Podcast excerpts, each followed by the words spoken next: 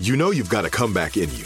When you take the next step, you're going to make it count for your career, for your family, for your life. You can earn a degree you're proud of with Purdue Global. Purdue Global is backed by Purdue University, one of the nation's most respected and innovative public universities. This is your chance. This is your opportunity. This is your comeback. Purdue Global, Purdue's online university for working adults. Start your comeback today at purdueglobal.edu. Welcome to Aaron Mahnke's Cabinet of Curiosities, a production of iHeartRadio and Grim and Mild. Our world is full of the unexplainable. And if history is an open book, all of these amazing tales are right there on display, just waiting for us to explore. Welcome to the Cabinet of Curiosities.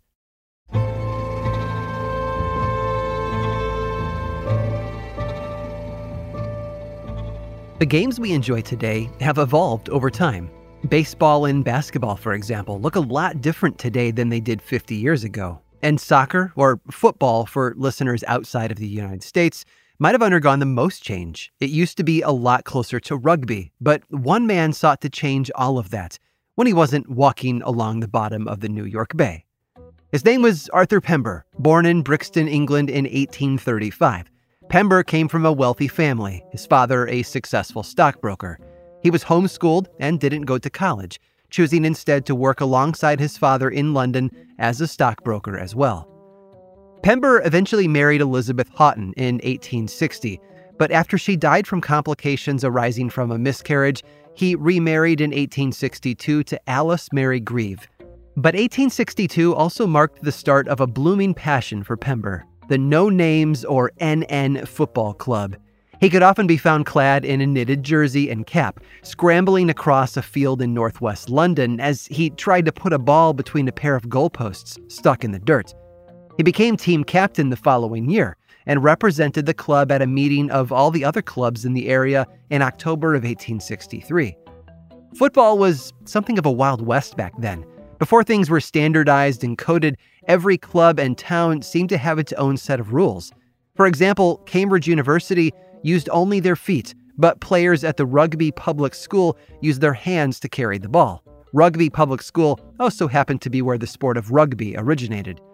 With everyone else playing by different rules and regulations, figuring out who scored and who won became something of a headache. Pember chaired the first football club meeting and explained to the group how the sport they loved needed a universal rulebook.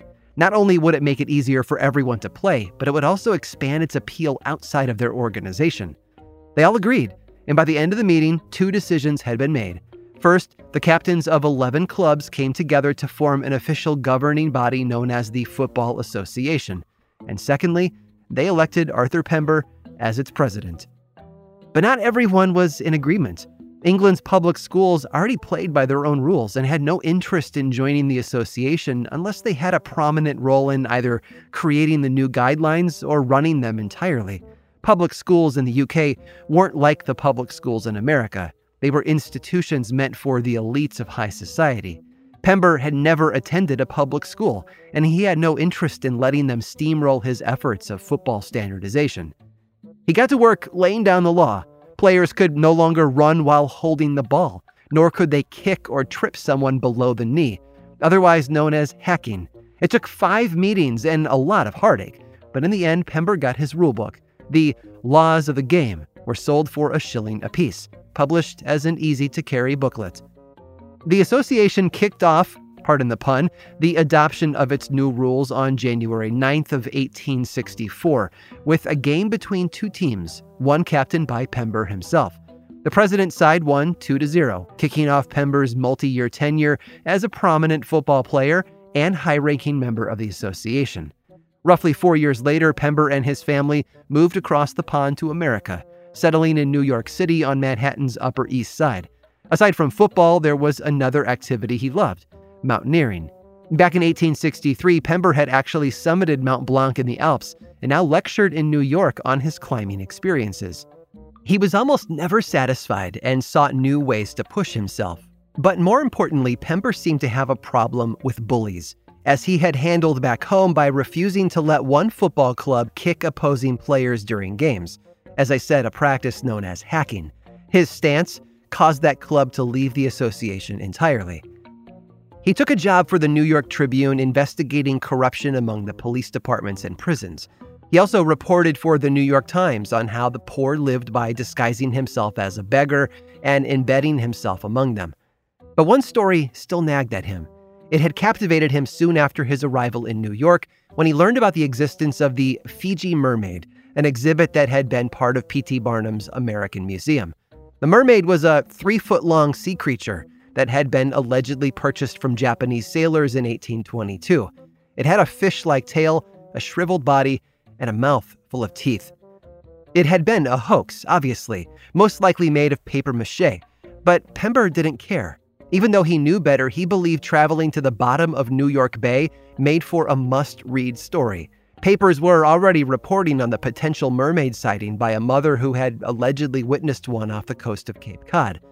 In 1872, Pember donned a diving suit and stepped off a boat into the murky depths of New York Bay. His boots weighed 16 pounds and carried him to the bottom, helped by a 100 pound weight that had been fastened to his chest. He certainly got an eyeful of absolutely nothing. The bay was too polluted to see anything at all. He wrote his story saying, I can vouch for the fact that there are no mermaids in New York Bay, at least not in that part of which I explored. Pember, after suffering the losses of several of his children and his wife Alice, eventually left New York for North Dakota, where he wrote a book about his time as a journalist back east. Unfortunately, he never finished it. He died at the age of 50 in 1886. Though his life ended abruptly, he left behind a sizable legacy, and not just as a journalist. One week before he died, Pember read in the Times that local football clubs were playing the game according to the rules laid down by the Football Association in England. His rules. He might not have found mermaids in New York Bay, but Arthur Pember had changed the face of one of the world's most popular sports during his short time on this earth.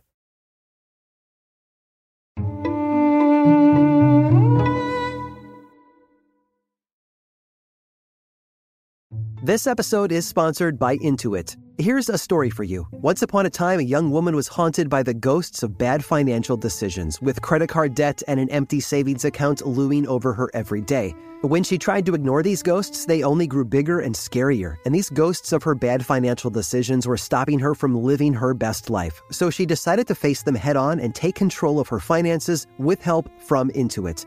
Intuit helps you face your financial fears with confidence through products like TurboTax, Credit Karma, QuickBooks, and MailChimp.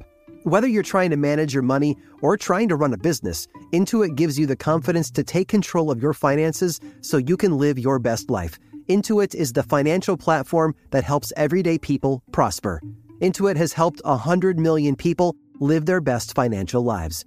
Visit intuit.com, I N T U I T.com to start living yours. Let's get into it. This is it. Your moment. This is your time to make your comeback with Purdue Global.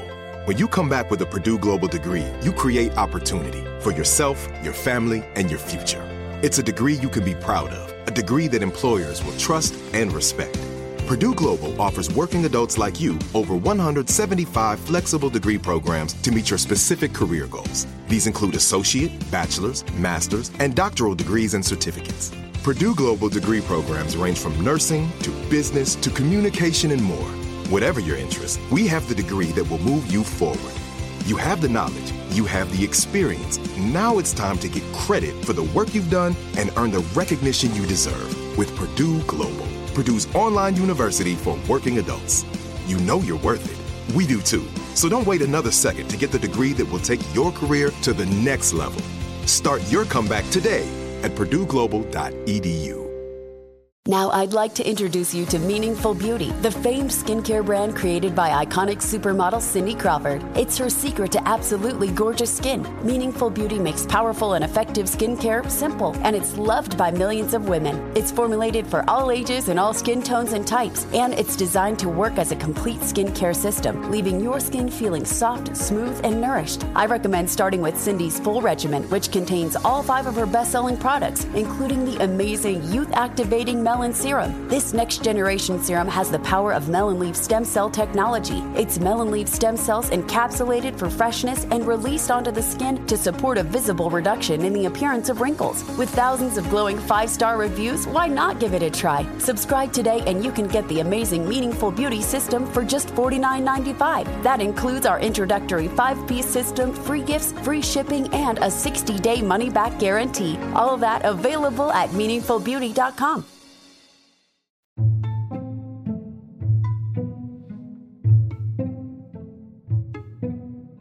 New Jersey is known for a lot of weird things. Heck, there's even a whole magazine devoted to it. From haunted roads to abandoned mental facilities to strange creatures lurking within its woods, New Jersey isn't just about boardwalk pizza and turnpike exits. But one weird story that doesn't often get told revolves around a man named Charles Bruin. Bruin was a Civil War veteran who had moved to Burlington, New Jersey after the war to become a tailor. He led a quiet life, getting along with his neighbors and attending church every Sunday. However, on November 9th of 1903, the unexplainable happened. Charles Bruin disappeared. No one knew what had happened to him. His neighbors hadn't seen him. The police and friends searched high and low, even across state lines, for the valued member of their community to no avail. All that remained was a man's hat with a piece of paper bearing his name, the items that had been found on a ferry, the crew of which hadn't remembered seeing him either. Four years went by. A man by the name of Alfred Woolman had moved from Burlington, New Jersey to Plainfield, Vermont, and taken a job as a trolley conductor. He was watching his passengers boarding the trolley when a man stepped on for a ride. Woolman recognized him immediately. After all, he'd been a mainstay of Burlington for so long and had been missing for the past four years. It was Charles Bruin. His friends and neighbors were surely going to be thrilled that he was still alive. Woolman walked over and greeted the man, asking him what had happened, why he had left. The passenger looked up as though Woolman was a stranger. He told him he must have the wrong person. He said his name was Frank Johnson from New York, and he didn't know this Bruin the conductor was talking about.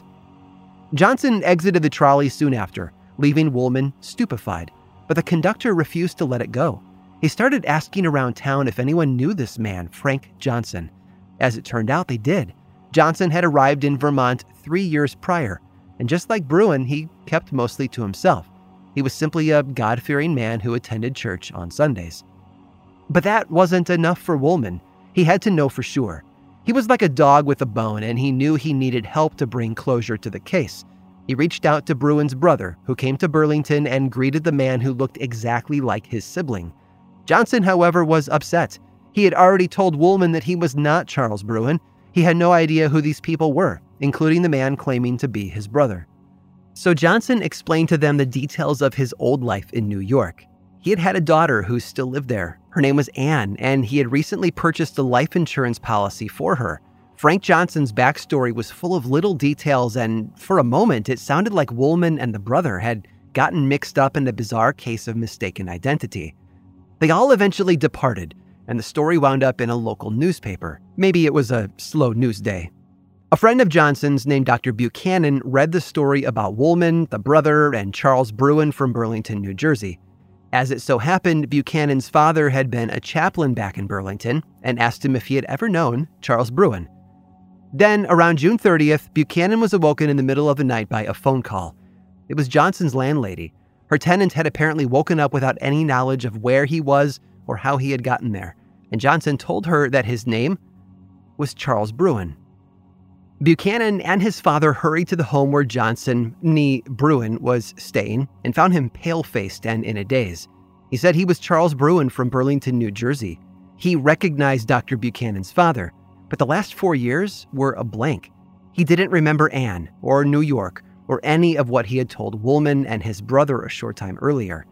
He did, however, remember everything that had happened before he became Frank Johnson, such as his life in New Jersey and his time in the Civil War. But something else had cropped up during Bruin's life as Frank Johnson his prophetic dreams. One dream had involved a fire in a shop in which a woman named Miss Brown would have died, but Johnson had been there to save her.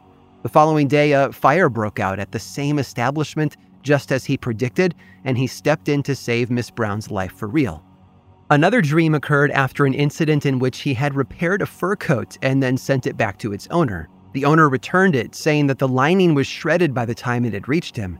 That night, Johnson dreamt that he had taken the coat back to New York, where he met a small man who told him the skins that he had used for the lining were the wrong type.